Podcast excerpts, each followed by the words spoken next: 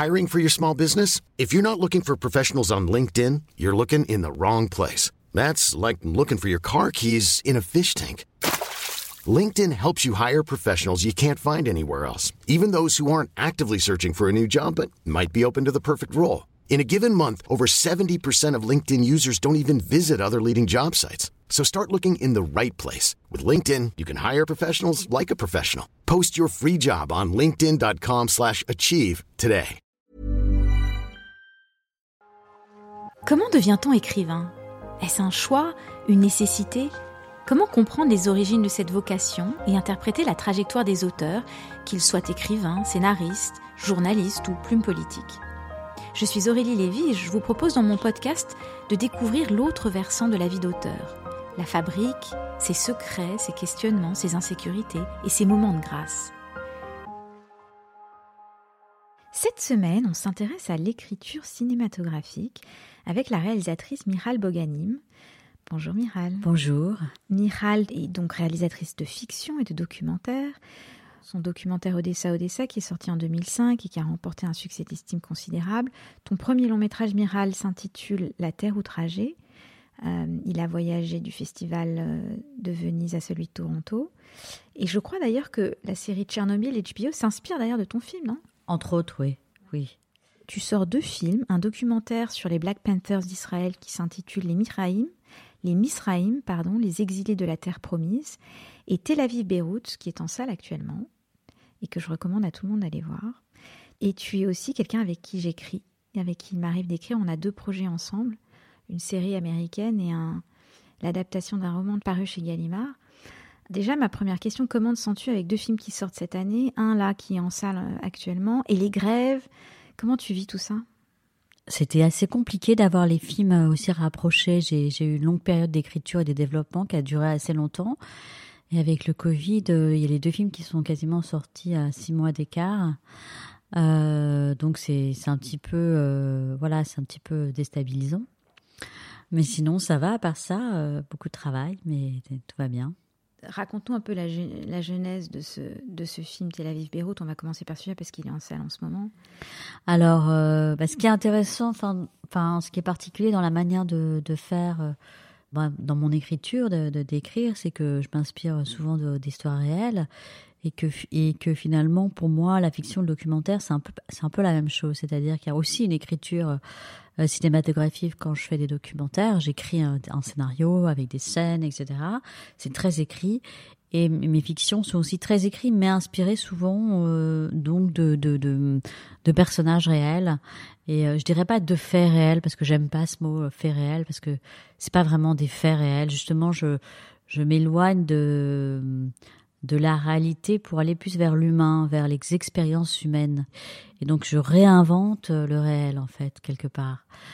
Raconte un peu de quoi parle le film d'ailleurs pour que les audiences puissent nous suivre. Alors, le, le, film raconte l'histoire de deux familles, une famille libanaise et une famille euh, israélienne, et, euh, et, on suit euh, comme ça pendant euh, plusieurs, euh, pendant 20 ans, ouais, deux destinées, de, de, destinées de, de de, famille et on voit comment la guerre de 84, notamment la, première guerre du Liban, euh, va affecter la vie de ces gens et comment les guerres successives vont euh, impacter leur destin.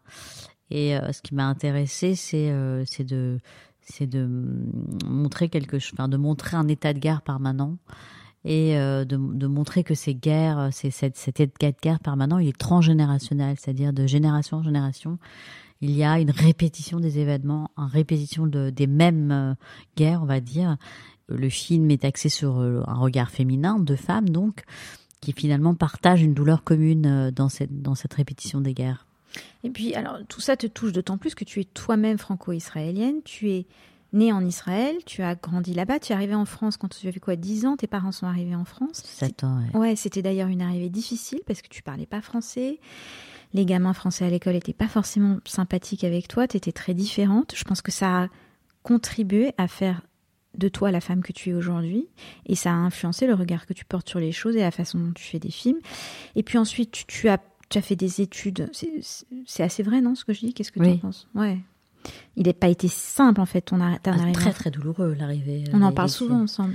L'exil, l'arrivée en France. de toute manière, quand on est enfant et qu'on est arraché à son pays de façon brutale, c'est toujours très compliqué. Et puis il y a l'histoire de l'identité. je pense que, quand on immigre, que plus plus âgé, on a déjà une identité qui est formée. Quand on a 6-7 ans, notre identité, elle est encore euh, pas, pas là, elle est encore euh, en. Euh, c'est encore une matière en construction. Comme une pâte à modeler. Voilà, c'est ça. Et donc, se retrouver, se retrouver dans un autre pays alors qu'on n'est pas construit encore, c'est très compliqué parce que du coup, on se sent jamais. je peux, je suis franco-israélienne, mais je me sens pas non plus complètement israélienne, pas complètement française. Je suis un peu nulle part, quoi. J'ai fait mes études à Londres, euh, j'ai pas mal voyagé, donc euh, j'ai en fait, euh, j'ai l'impression d'être un peu citoyenne du monde. Je me sens pas raccrochée, à attachée à un pays en particulier. Et d'ailleurs, je me donne cette liberté aussi dans mes films de pouvoir ben, mélanger des langues, mélanger des langues épouser, épouser des cinématographies qui sont pas forcément de mon pays parce que je ne sais pas si j'ai un pays euh, quelconque. Donc sur le mon pays c'est le cinéma quelque part.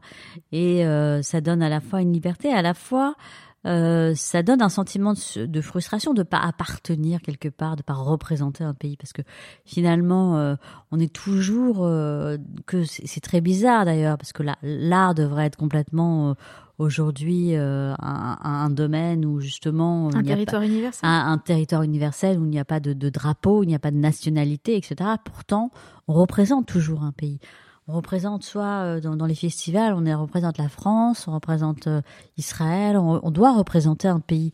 Et, euh, en France, c'est assez compliqué parce qu'il y a aussi l'histoire de la langue, notamment. Donc, par exemple, pour faire une fiction en France, il faut, il faut faire une fiction en français.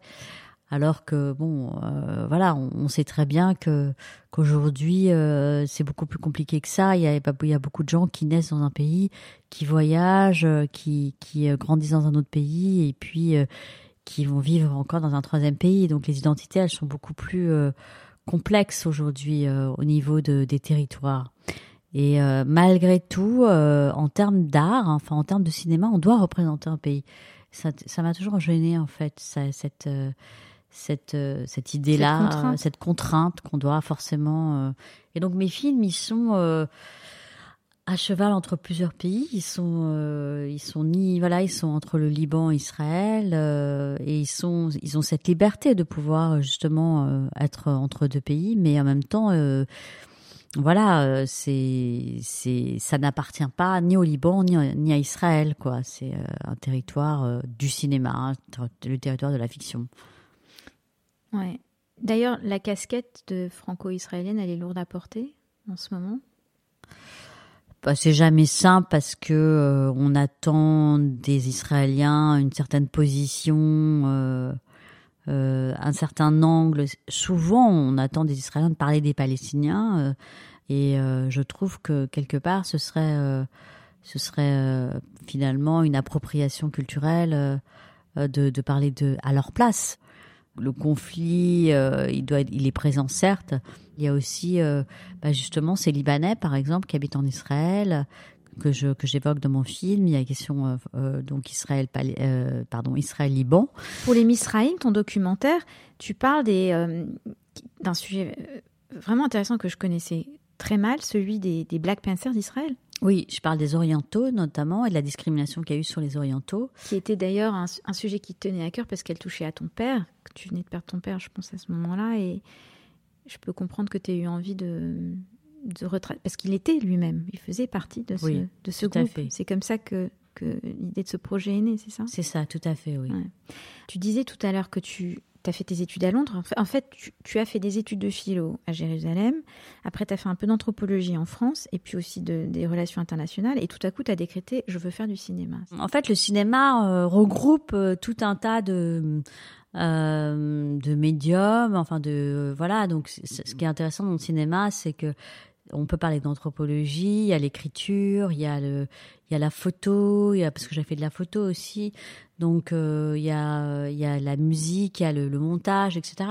C'est un arc un peu complet, quoi, qui regroupe beaucoup beaucoup de choses. Et je trouve que c'est, euh, c'est intéressant en fait euh, pour moi de justement de de, pouvoir allier écriture et et, euh, euh, ce que j'aimais beaucoup déjà faire, et euh, anthropologie, c'est-à-dire observer le monde, et puis filmer, filmer la réalité ou, et ou écrire des fictions et mélanger en fait les deux.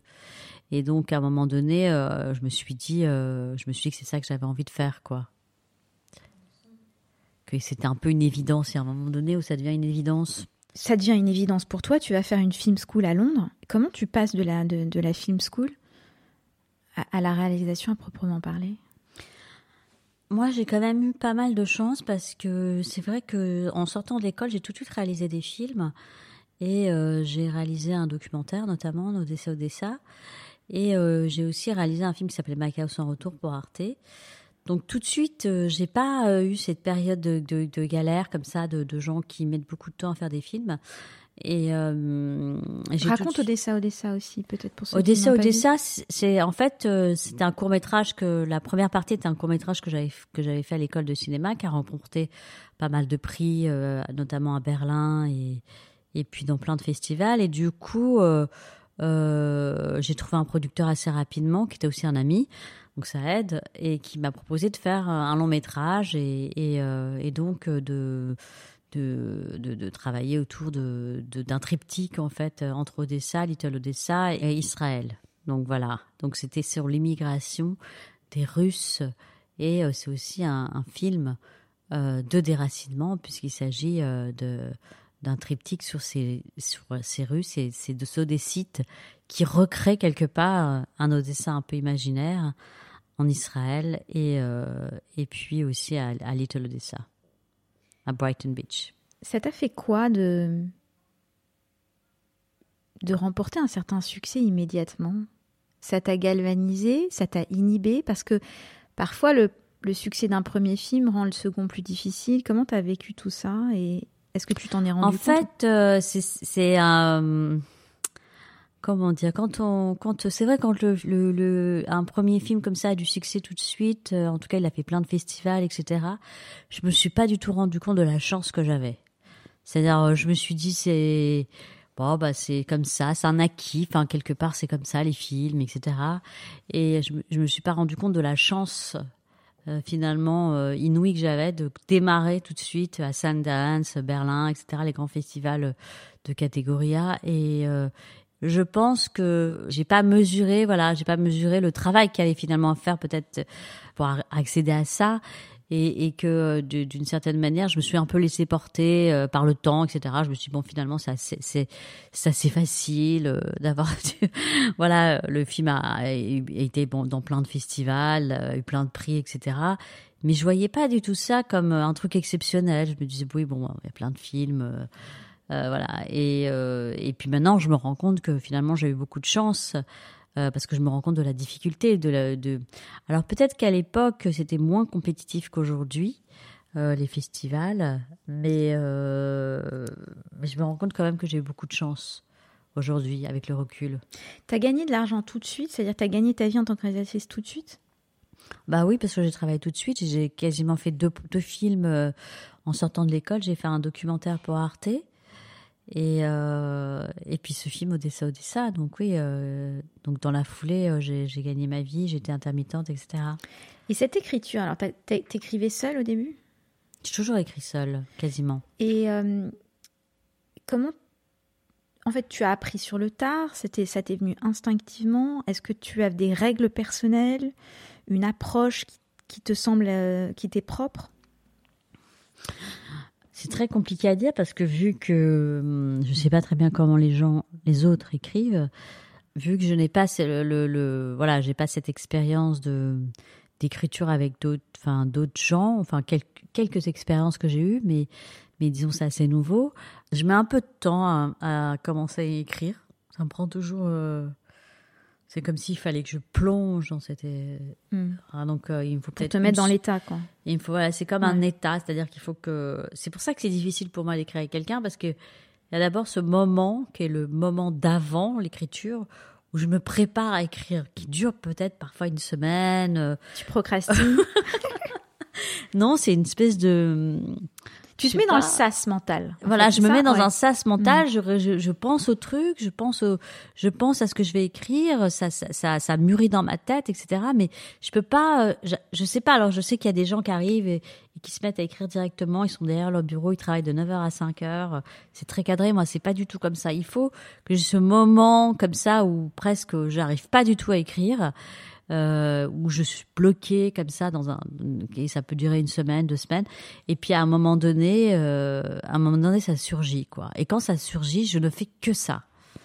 Et c'est comme euh, c'est pour ça que c'est compliqué pour moi de travailler avec quelqu'un. C'est-à-dire que c'est comme quand ça ça, a dû te rendre dingue quand je te disais Miral, 14h30, qu'est-ce que tu fous?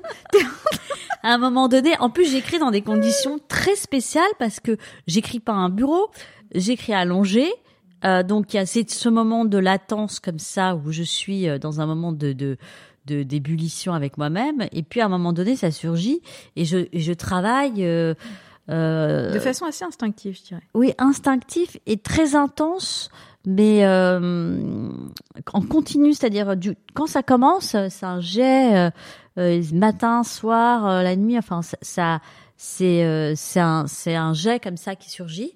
Et, euh, donc du coup, j'écris pas de façon disciplinée comme certains, comme certains, et, et, euh, et j'envie euh, ceux qui arrivent à avoir des horaires comme ça de, bu- de bureau quasiment.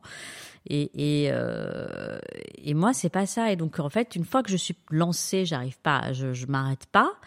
Et, euh, j'ai, mais je peux écrire la nuit, je peux écrire le jour. Enfin, il y a pas d'horaire, il y a pas. C'est ça, ça devient, je deviens habitée par l'écriture. Et, et, et, et, ça, euh, je deviens habitée par mon projet, par l'écriture, et, j'arrive à, à finir. Mais euh, Et quand est-ce que tu sais que le scénario est terminé? Parce que ce qu'il faut expliquer aux gens qui nous écoutent, jusqu'à présent, on a beaucoup parlé de littérature. Dans le cadre d'un scénario, c'est une autre audience, tu as un producteur, tu as d'autres gens qui lisent, euh, des fonds aussi d'investissement qui vont lire, en fait, parce que la grande différence entre la littérature et le cinéma, c'est que le cinéma coûte beaucoup plus cher à, produire, et donc il y a plusieurs entités qui vont valider ou non, ou accepter ou non de le faire. Enfin, ça coûte beaucoup plus cher de faire un film que de, faire un livre. Euh, à quel moment tu dirais que tu sais, toi, que ton scénario est, est prêt à être filmé? Écoute, euh, ça dépend pas de moi, c'est ça le problème. C'est qu'un scénario, ça dépend de. On demande souvent beaucoup de réécriture parce qu'il y a des gens qui lisent, qui demandent de réécrire. euh, Il y a beaucoup de réécriture. Donc, Ça te euh, coûte la réécriture ou ça va? Tu t'es habitué? Euh, ça va. Et de manière, la réécriture, elle est, elle est constante jusqu'à jusqu'au moment de filmer. De manière, Mm. on, est, on réécrit tout le temps son scénario. Et même pendant le, pendant le tournage? Et même pendant le tournage, et même pendant le, pendant, juste avant, on prépare. Enfin, tout le temps, on réécrit en fait. Donc, euh, l'écriture, elle, elle, elle est là jusqu'à, jusqu'à presque la veille du tournage, je dirais. On réécrit, on écrit, on écrit, on réécrit. euh, Quand on répète, on voit que ça va pas, donc on, ré- on rajuste. Quand même, euh, par exemple, on filme, on se dit ça va pas, on, ré, on, on Tu réajuste. peux donner un exemple d'une scène, par exemple, qui était... Non, mais par exemple, on voit que ça sonne faux, quoi. euh, Hmm. Des dialogues, euh, des, des situations qui sonnent faux. Ou alors, par exemple, moi, comme je suis très instinctive, comme tu l'as dit, il peut, j'ai écrit euh, presque pendant que je filme. C'est-à-dire qu'à un moment donné, je vais, je vais aussi laisser euh, la, la place à l'improvisation. Et puis tout d'un coup, euh, j'ai une idée comme ça qui surgit au milieu. Et puis je dis, ben non, finalement, on va, on va. Bah, typiquement euh, dans mon dernier film, la scène de la fin, de la, de la toute fin, elle est complètement improvisée avec la sœur qui arrive à la fin derrière le grillage, etc. Tout d'un coup, j'ai une illumination. euh, euh, Qui arrive un peu comme un fantôme, d'ailleurs. Voilà, c'est ça. Tout d'un coup, j'ai une illumination.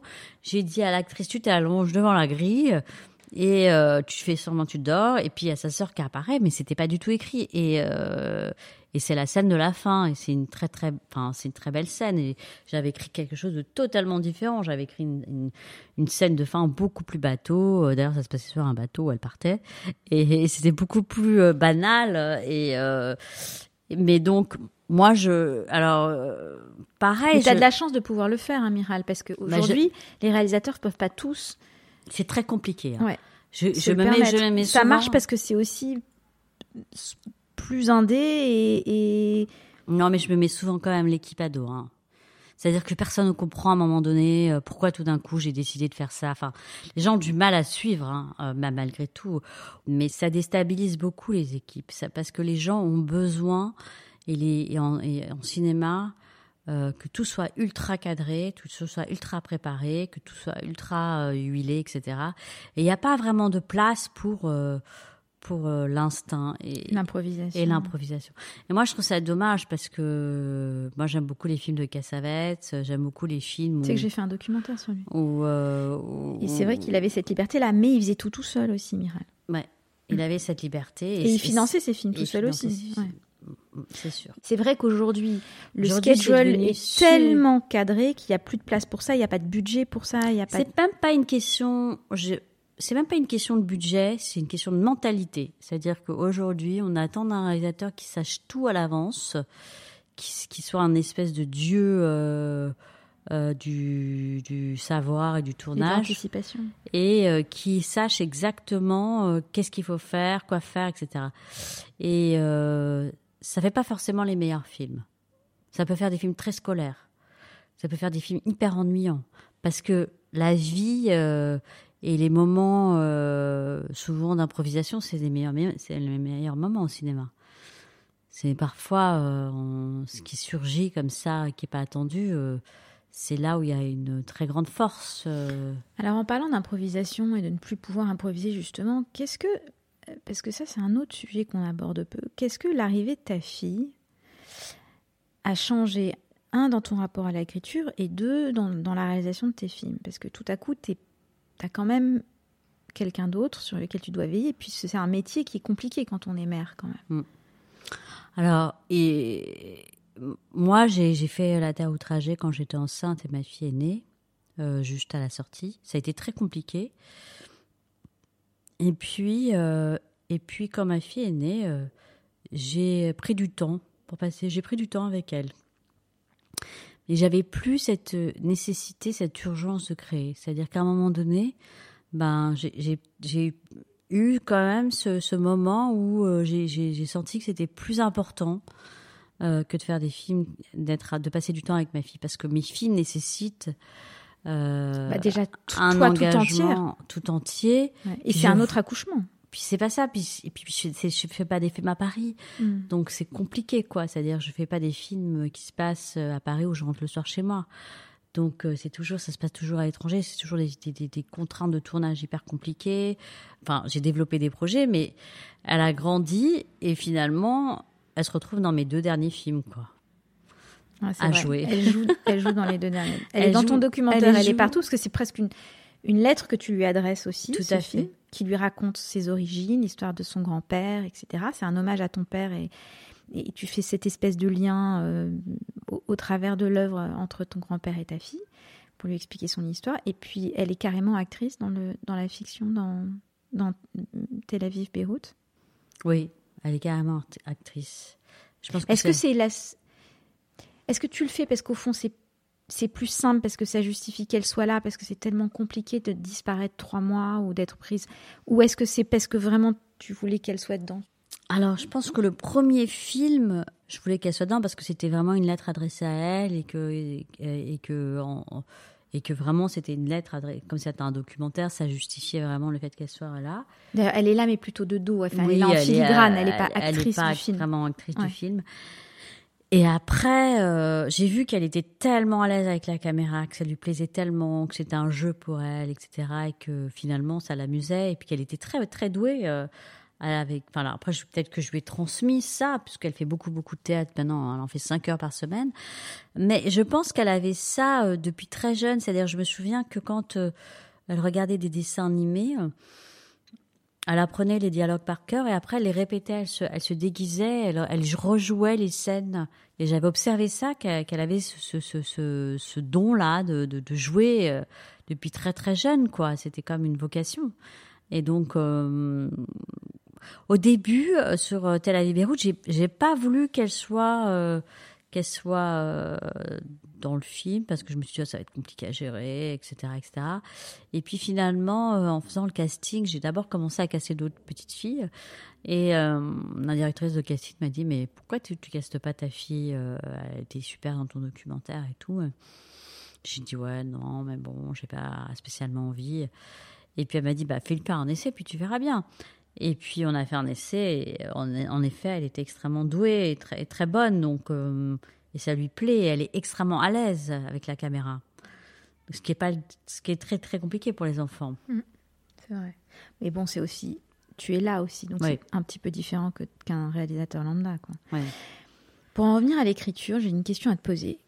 Euh, tu disais, j'ai l'habitude d'écrire seul, tu écris des projets qui te tiennent à cœur, qui sont initiés par toi.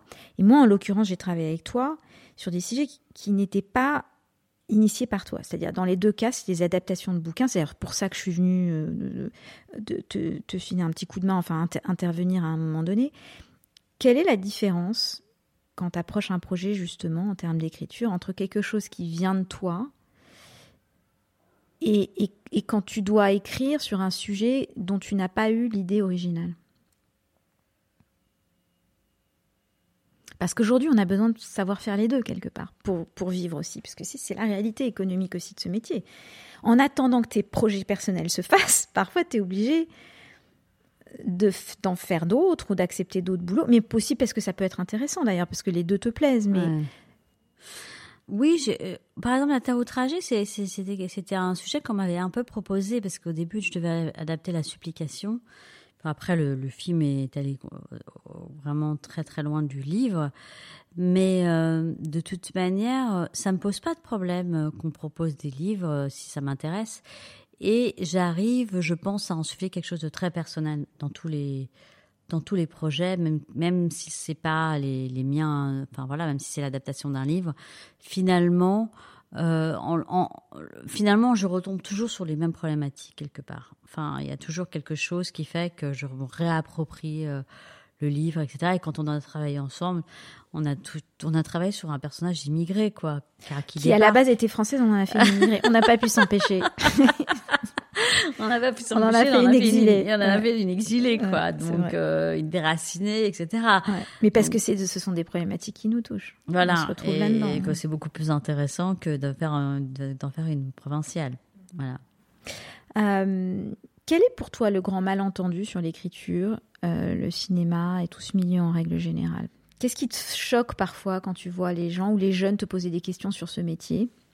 Bah, En fait, il y a une grande naïveté en fait des jeunes. Euh, et je pense que moi aussi j'avais cette naïveté. C'est pour ça que tu me disais qu'est-ce que ça te faisait d'avoir du succès? C'est-à-dire que, en fait, à l'époque, je pense qu'elle a changé, elle a beaucoup beaucoup changé. Moi, Odessa, Odessa, le succès est arrivé comme ça. Je veux dire, j'ai pas vraiment poussé. Euh, le, le, film, il est, euh, je l'ai mis dans un festival, puis il y a eu un espèce de truc un peu viral, etc.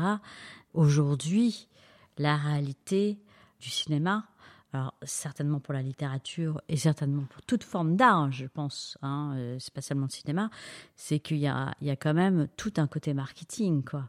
Et je veux dire, aujourd'hui, les jeunes qui font du, du, du, cinéma, ils font pas juste le, le, travail de faire euh, un film, de fabriquer, de fabrication, mais ils font le travail complètement marketing, de se vendre, de se vendre, de, de que le sujet lui-même soit, faire un, vendable, d'essayer de, faire de, créer un buzz, l'apparence aussi, euh, comment on se présente, comment. Mais c'est vrai, tu me dis moi, oh là là, il faut que je fasse le brushing et tout ça.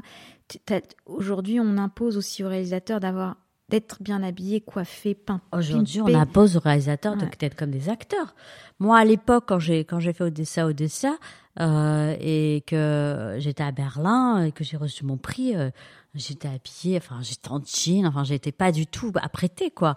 Je revois les photos où quand j'étais à Sundance, euh, n'en parlons même pas. Je veux dire, les réalisateurs, ils arrivaient, ils étaient en jean, enfin ils étaient totalement. Euh, et là aujourd'hui, on sent qu'il y a quelque chose d'hyper sophistiqué dans l'image de lycée, de, de, de, de, dans l'image que le, le réalisateur euh, doit donner, c'est-à-dire qu'il ne vend pas, et c'est pas seulement le film qui parle, mais c'est aussi l'image du réalisateur. Et ça, euh, pour moi, c'est encore très compliqué. Euh, de, de voilà de m'adapter à cette nouvelle situation parce que euh, quand j'ai commencé, et c'est vrai que j'ai commencé jeune et que j'ai eu cette chance d'avoir de, de, faire Odessa Odessa euh, jeune et, et, en 2005 c'était pas du tout comme ça. Et là, euh, on voit bien qu'il y a tout tout un truc de mise en scène dans la dans les photographies etc et moi je j'ai pas cette voilà ce ce don ou, ce, ou cette manière de, je me dis un film il doit parler par lui-même et voilà j'ai fait mon film j'ai fait mon travail et puis voilà mais en fait, euh, il y a euh, un travail de représentation des, films. C'est pareil avec la littérature. Regarde aujourd'hui, euh, on met les on met les, les, les, photos des les auteurs en couve, des, auteurs en couve. Ça n'existait pas ça avant. Je veux dire, un, un, type comme Modiano, il sait même pas parler quoi. Il sait même pas aligner trois mots. Il n'est pas capable d'avoir un discours ça n'empêche pas que c'est un, immense écrivain. Mais euh, aujourd'hui, euh, on impose euh, de savoir vendre, de savoir s'exprimer, de savoir, de savoir. Il y a tout un travail marketing avant même que le film existe d'ailleurs. Comment stratégiquement, la stratégie, j'entends tout le temps ça, la stratégie de comment va sortir un film. Non mais on, et non mais moi je trouve ça dément quoi ça, ça m'insupporte. Ça m'insupporte parce que je trouve qu'on perd, il y a un truc qui s'est perdu dans, dans, dans, dans, dans, ce, mode de fonctionnement et il y a tout le travail de réseau. Enfin, les gens passent presque plus de temps à ça qu'à écrire, à faire les films. On a beaucoup, beaucoup de, de, de, de, réalisateurs, euh, de producteurs, enfin, de réalisateurs, etc., euh, qui viennent d'écoles de commerce. Moi, je trouve ça un désastre parce que quelque part, euh, euh, c'est des, des, produits quoi qu'on fabrique. C'est plus, c'est des produits. D'ailleurs, est-ce que c'est utile de faire une école du cinéma à ton sens ou pas vraiment? Non, je pense pas. Moi, ça m'a aidé euh, parce que j'en avais besoin. Mais finalement, il y avait il y avait quand même une très grande liberté dans. dans, bah, moi, j'ai fait, j'ai fabriqué. C'était un moyen de fabriquer déjà des courts métrages, etc. Quel est le meilleur conseil qu'on t'ait donné dans l'écriture? De pas être trop intelligent.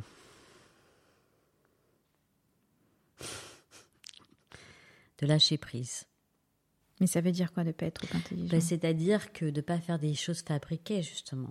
C'est-à-dire que ça reste naturel et il humain. Il faut que ça reste intuitif. Pas trop intello, c'est ça? Justement. Non, intuitif. Il faut que, il faut que quand on écrit, je pense que elle disait ça d'ailleurs, Duras. Euh, Duras, elle, dit euh, que quand elle écrivait, il y avait une part d'imbécilité euh, chez elle qui prenait le dessus. C'est-à-dire que je préfère les films où finalement euh, ça part un peu plus dans tous les sens, que les, que les, que les choses soient moins attendues, que, que les hum, qu'il y ait plus de liberté. Et, euh, Elles sont en concurrence, les femmes, dans ce milieu, à force de... Oui, je pense que les femmes ne se soutiennent pas du tout. Et c'est... Et, euh, et c'est... Ou alors il y en a, il y en a, il y a des associations qui se font, mais il y a des associations d'intérêt c'est pas, il y a très peu de solidarité entre les femmes. C'est souvent les hommes qui soutiennent les femmes, pas les, les femmes. C'est des postures, hein.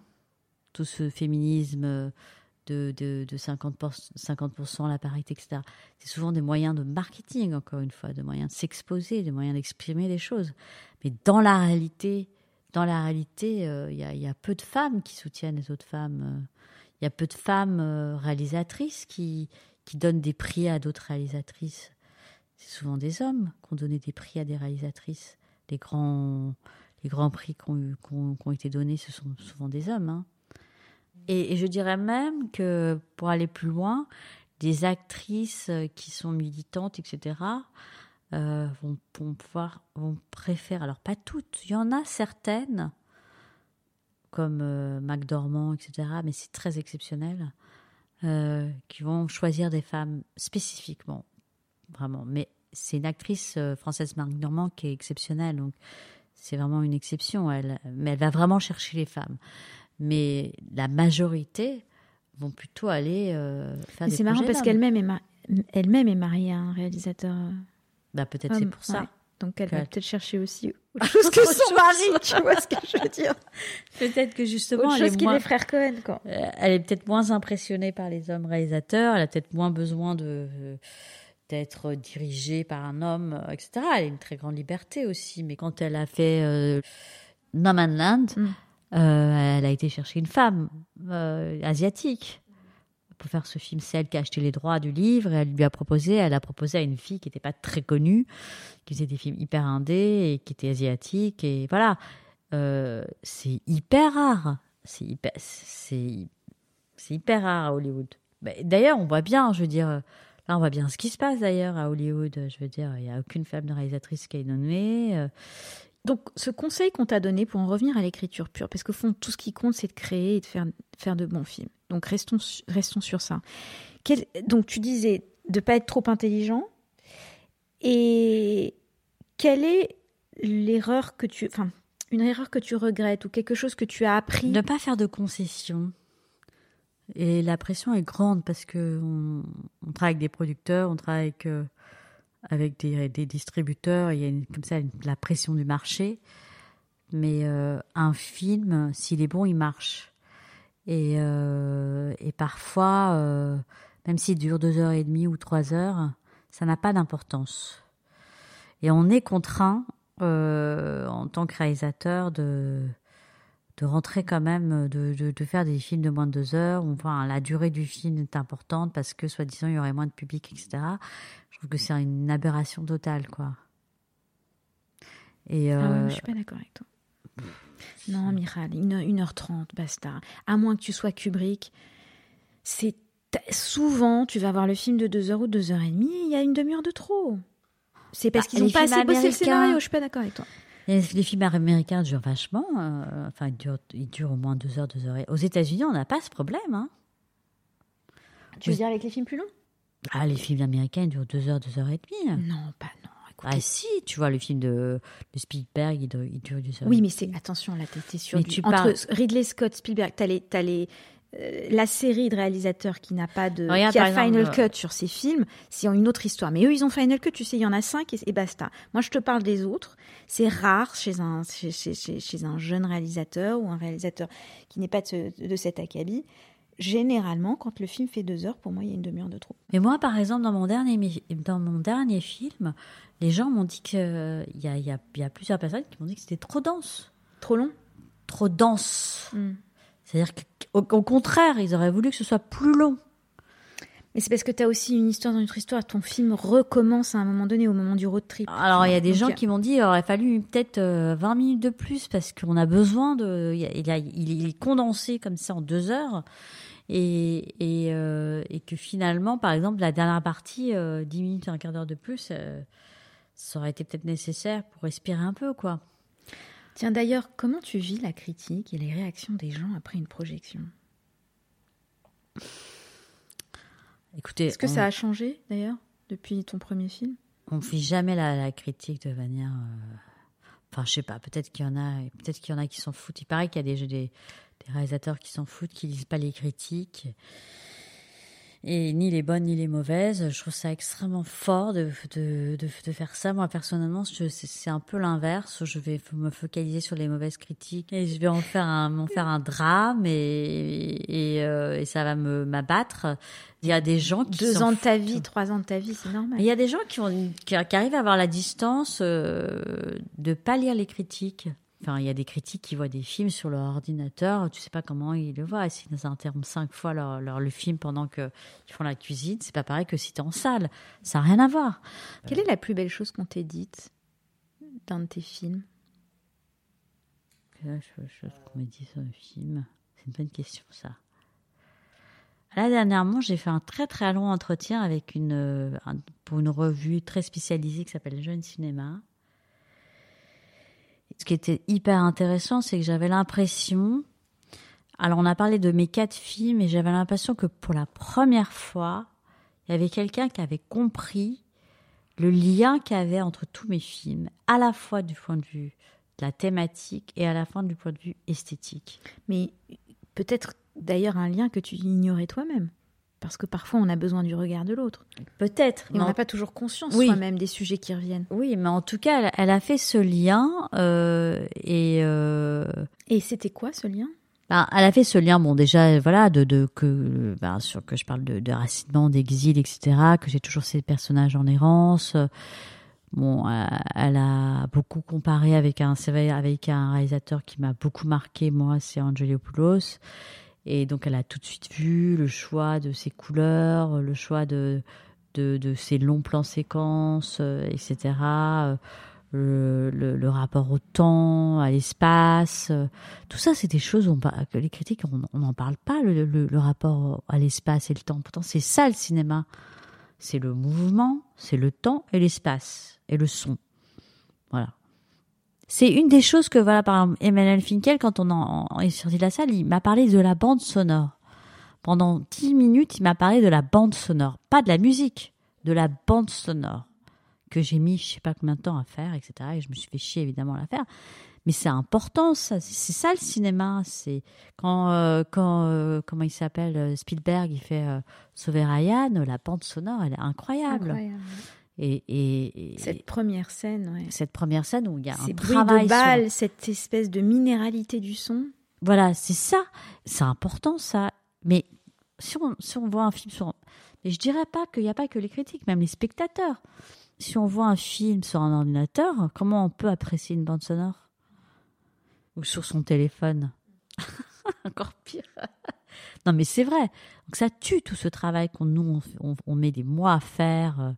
Euh, quand il y a la fabrication d'un la fabrication d'une bande sonore, ça prend des, des, mois quoi. On est sur des détails et sur des sur des trucs euh, hyper précis quoi. J'ai une question. Alors, je pose cette question maintenant aux écrivains, mais je vais te la poser à toi aussi en tant que scénariste et réalisatrice. Tu as fait quatre films maintenant. Tu as fait deux documentaires et deux films de fiction. Et j'ai fait des films pour la télévision. Et tu as fait des films pour la télévision. Donc, tu as une certaine expérience, un certain recul sur ton travail. En quoi, honnêtement, avec toute l'expérience que tu as et le recul, en quoi es-tu une bonne réalisatrice et scénariste Et comment pourrais-tu être une meilleure réalisatrice? C'est des questions difficiles, ça. Je ne sais pas si euh, je pourrais répondre à ce genre de questions. En quoi je suis une bonne réalisatrice? J'essaie d'être fidèle à moi-même. J'essaie d'être euh, complètement. Euh, je fais des films quand même qui sont des films de, de, de, niche, on va dire, ou de, des films où, qui m'intéressent et qui me qui me qui m'habitent profondément. Alors c'est une c'est une qualité, c'est une qualité, c'est un défaut. Je peux répondre comme ça. Hmm. Et en quoi tu pourrais, dans quel C'est-à-dire que peut-être que peut-être ce qu'il faudrait, c'est que j'arrive à être dans quelque chose de beaucoup plus euh, accessible, commercial, ou, euh, mais à la fois, euh, j'aime bien cette phrase de, de, de, ce philosophe, enfin, je son nom euh, le particulier, c'est l'universalisme, c'est l'universel. Toucher au particulier, c'est être euh, universel. C'est Yankelevitch qui dit ça. Toucher au particulier, c'est ça être universel. Et, j'ai toujours pensé comme ça, c'est-à-dire quand on touche à quelque chose de, du, du de l'ordre du particulier, finalement, il y a quelque chose de l'ordre de, l'universel. Mais c'est vrai que, enfin, moi, je suis souvent critiquée par ma mère qui me dit, mais pourquoi tu fais ce, pourquoi tu fais pas des films d'histoire d'amour, pourquoi tu fais pas, pourquoi tu fais des choses simples? Pourquoi tu fais des films compliqués, euh, politiques? Quelque part, il y a, y, y a, une euh, quelque, des, chose de très existentiel dans les films que, que je fais tous. Quoi, il y a, une espèce de, questionnement par rapport à les, les, voilà le, le, le déracinement, les euh, il y a quelque chose d'existentiel dans, dans, les films que je fais et finalement qui, qui peut-être aujourd'hui, j'étais à la projection euh, la dernière fois de mon film, et c'est vrai que je touche un public de vieux quand même. Laquelle, tu parles de quelle projection? J'étais à une projection euh, dimanche euh, organisée par le Balzac, c'était plein, mais moyenne d'âge, c'était 50. Enfin, il n'y avait pas de jeunes, quoi. C'est vrai que les jeunes ne vont pas avoir mis film. Je m'adresse à un public de vieux. Mais je me suis toujours adressée à un public de vieux, même quand j'étais jeune. Mon premier film, Odessa, Odessa, c'est un film qui parle de vieux déjà et, euh, de vieillesse. Donc, euh, je suis pas. Euh, c'est peut-être, elle est peut-être là à la limite. Et, je me pose beaucoup de questions en ce moment parce que, évidemment, je suis vraiment tout sauf la cinéaste branchée, quoi. Et, ma, et voilà, c'est ça qui crée du buzz aujourd'hui, c'est d'être branché, de mettre de, la musique branchée. De... Mais ce serait quoi le scénario idéal? Non, quand je dis scénario, je ne parle pas celui que tu dois écrire. Mais ce serait quoi le, le scénario de carrière idéal pour toi aujourd'hui, justement? C'est-à-dire, quelles seraient les conditions idéales Moi, je sais pas. Moi, je fais des films qui m'interrogent et qui m'intéressent et qui me questionnent, etc. Je n'essaye pas de dans un truc hype ou quoi, mais peut-être que peut-être que c'est ça qu'il faut faire aujourd'hui pour exister. Euh, mais non, Miral, je pense qu'il faut, il faut, rien. faut essayer de faire le film que tu as envie de faire et de le faire. C'est compliqué parce que on est dans une période où euh, où le cinéma euh, bah, demande de, de l'argent, etc. Et voilà. Qu'est-ce qui t'angoisse le plus? De plus faire de films. Et qu'est-ce qui te rassure? Bah, je suis optimiste, donc je me dis que j'en ferai, mais rassure, je ne suis, je suis pas d'un tempérament. Hein. je te le confirme. je pense pas que je sois quelqu'un qu'on peut rassurer. Je pense que je suis une inquiète. Tu as besoin d'être rassurée. Je, suis une inquiète euh, constante et une, anxieuse euh, permanente. Et ça, ça c'est pas. J'arrive j'aimerais bien avoir ce truc de d'être rassuré. Ça va durer deux minutes, mais. Mais, c'est aussi ton moteur d'être angoissé. C'est aussi ce qui te ce qui te fait te lever tous les jours, essayer, continuer, euh, euh, faire face à l'adversité. Comme je te connais personnellement, je vois aussi ta vie personnelle dans tes films. C'est-à-dire, je vois euh, ton, la, disparition de ton père, je vois ton tiraillement aussi entre tes affinités intellectuelles avec, une, avec euh, ce, côté HK versus séfarade. Euh, forcément, une fois que tu as ta fille, il est question de perdre des enfants aussi. Tu vois, dans ton film tout à coup. Tu vois, c'est peut-être quelque chose que qui serait pas venu avant. Tu comprends? Oui, certainement. Tu, vois? Mm, Peut-être. Parce que ces deux personnages de femmes euh, qui perdent, l'une qui perd sa mère, l'autre qui perd son, son, son, fils, tout ça, ça c'est des questions qui viennent aussi à un certain moment de la vie d'un être. Donc, Bien sûr. Tout ça, tu vois, je, moi, je lis aussi certains événements de ta vie dans tes films. Non, certainement, euh, certainement. Et euh, certainement que la perte d'un enfant c'est quelque chose de très angoissant pour une mère et que c'est donc c'est des, ce sont des thématiques qui qui me qui me touchent beaucoup plus aujourd'hui qu'à peut-être qu'avant. C'est clair, c'est clair. Hmm. Mais tu n'as pas fini. On va finir sur sa dernière question. La plus belle chose qu'on t'ait dit sur un de tes films. Euh, bah, qui me ressemble quelque part. qu'il retrouve quelque chose de, ma personnalité, qui, qui est cette espèce d'obsessionnalité euh, finalement dans, mes films, qui revient toujours euh, à la même question. Je pense que c'est le plus grand compliment qu'on me fasse, que finalement, euh, je suis quelqu'un qui, revient sur les mêmes obsessions. Et je, trouve que c'est ça être un, un, réalisateur, un artiste, c'est finalement être obsessionnel sur, sur des sujets, quoi. Euh, d'être habité par, par une obsession. On écrit euh, avec, euh, avec, avec ça, quoi. Et, finalement, on creuse toujours un peu le même sillon. Et je pense que quand les gens reconnaissent ça, pour moi, c'est peut-être le plus grand compliment. Parce que ça veut dire qu'il y a une cohérence dans ce que je fais. Que c'est pas. Que je fais pas des produits, justement. Que quelque part, il y a quelque chose qui en phase, qui est en phase avec moi-même et qui est en phase avec euh, mes failles ou, ou ma, voilà, euh, la, quelque chose qu'en face avec la nécessité euh, de faire un film. Parce que je pense que pour faire un film, il faut qu'il y ait une nécessité. il faut que ça réponde à une nécessité personnelle, quoi. Et peut-être que le compliment qu'on m'a fait, voilà, tu, tu, me demandes, c'est que, que souvent on me dit c'est un film nécessaire.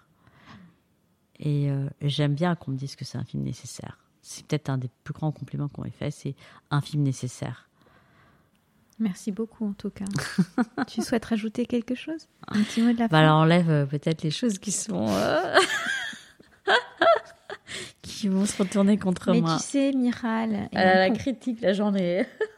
on, on, conclura sur ça. J'aime le fait que tu ne sois pas stratégique, que parfois tu ne dis pas ce qu'il faut dire, que tu ne fais pas le brushing quand il faut faire le brushing, que la représentation n'est pas cruciale. Pour toi, c'est aussi ce qui fait ton charme et ta liberté et qui...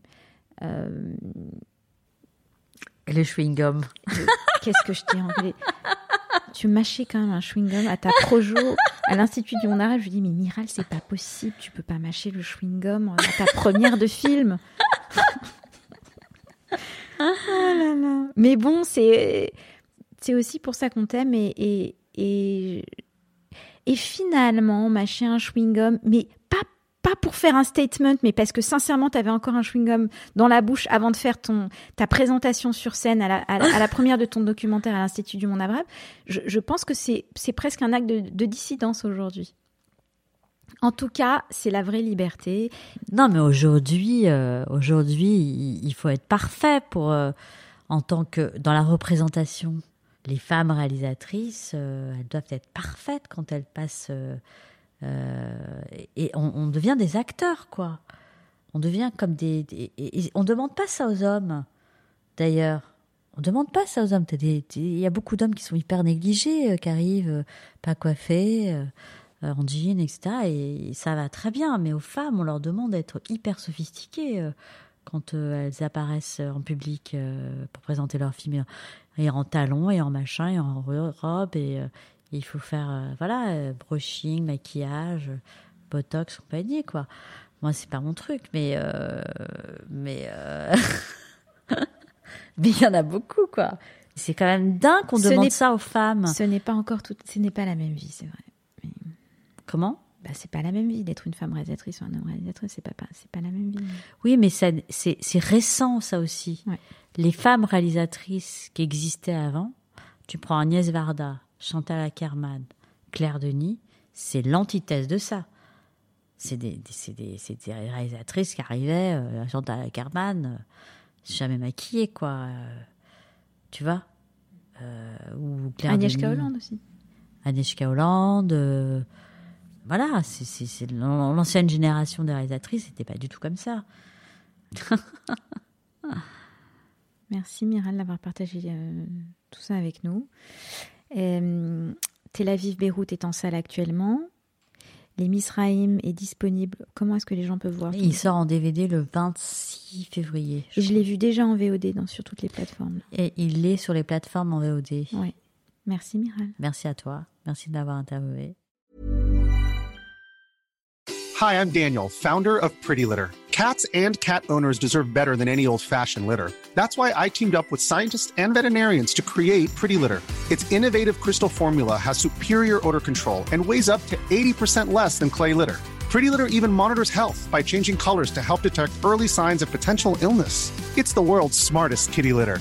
Go to prettylitter.com and use code ACAST for 20% off your first order and a free cat toy. Terms and conditions apply. See site for details.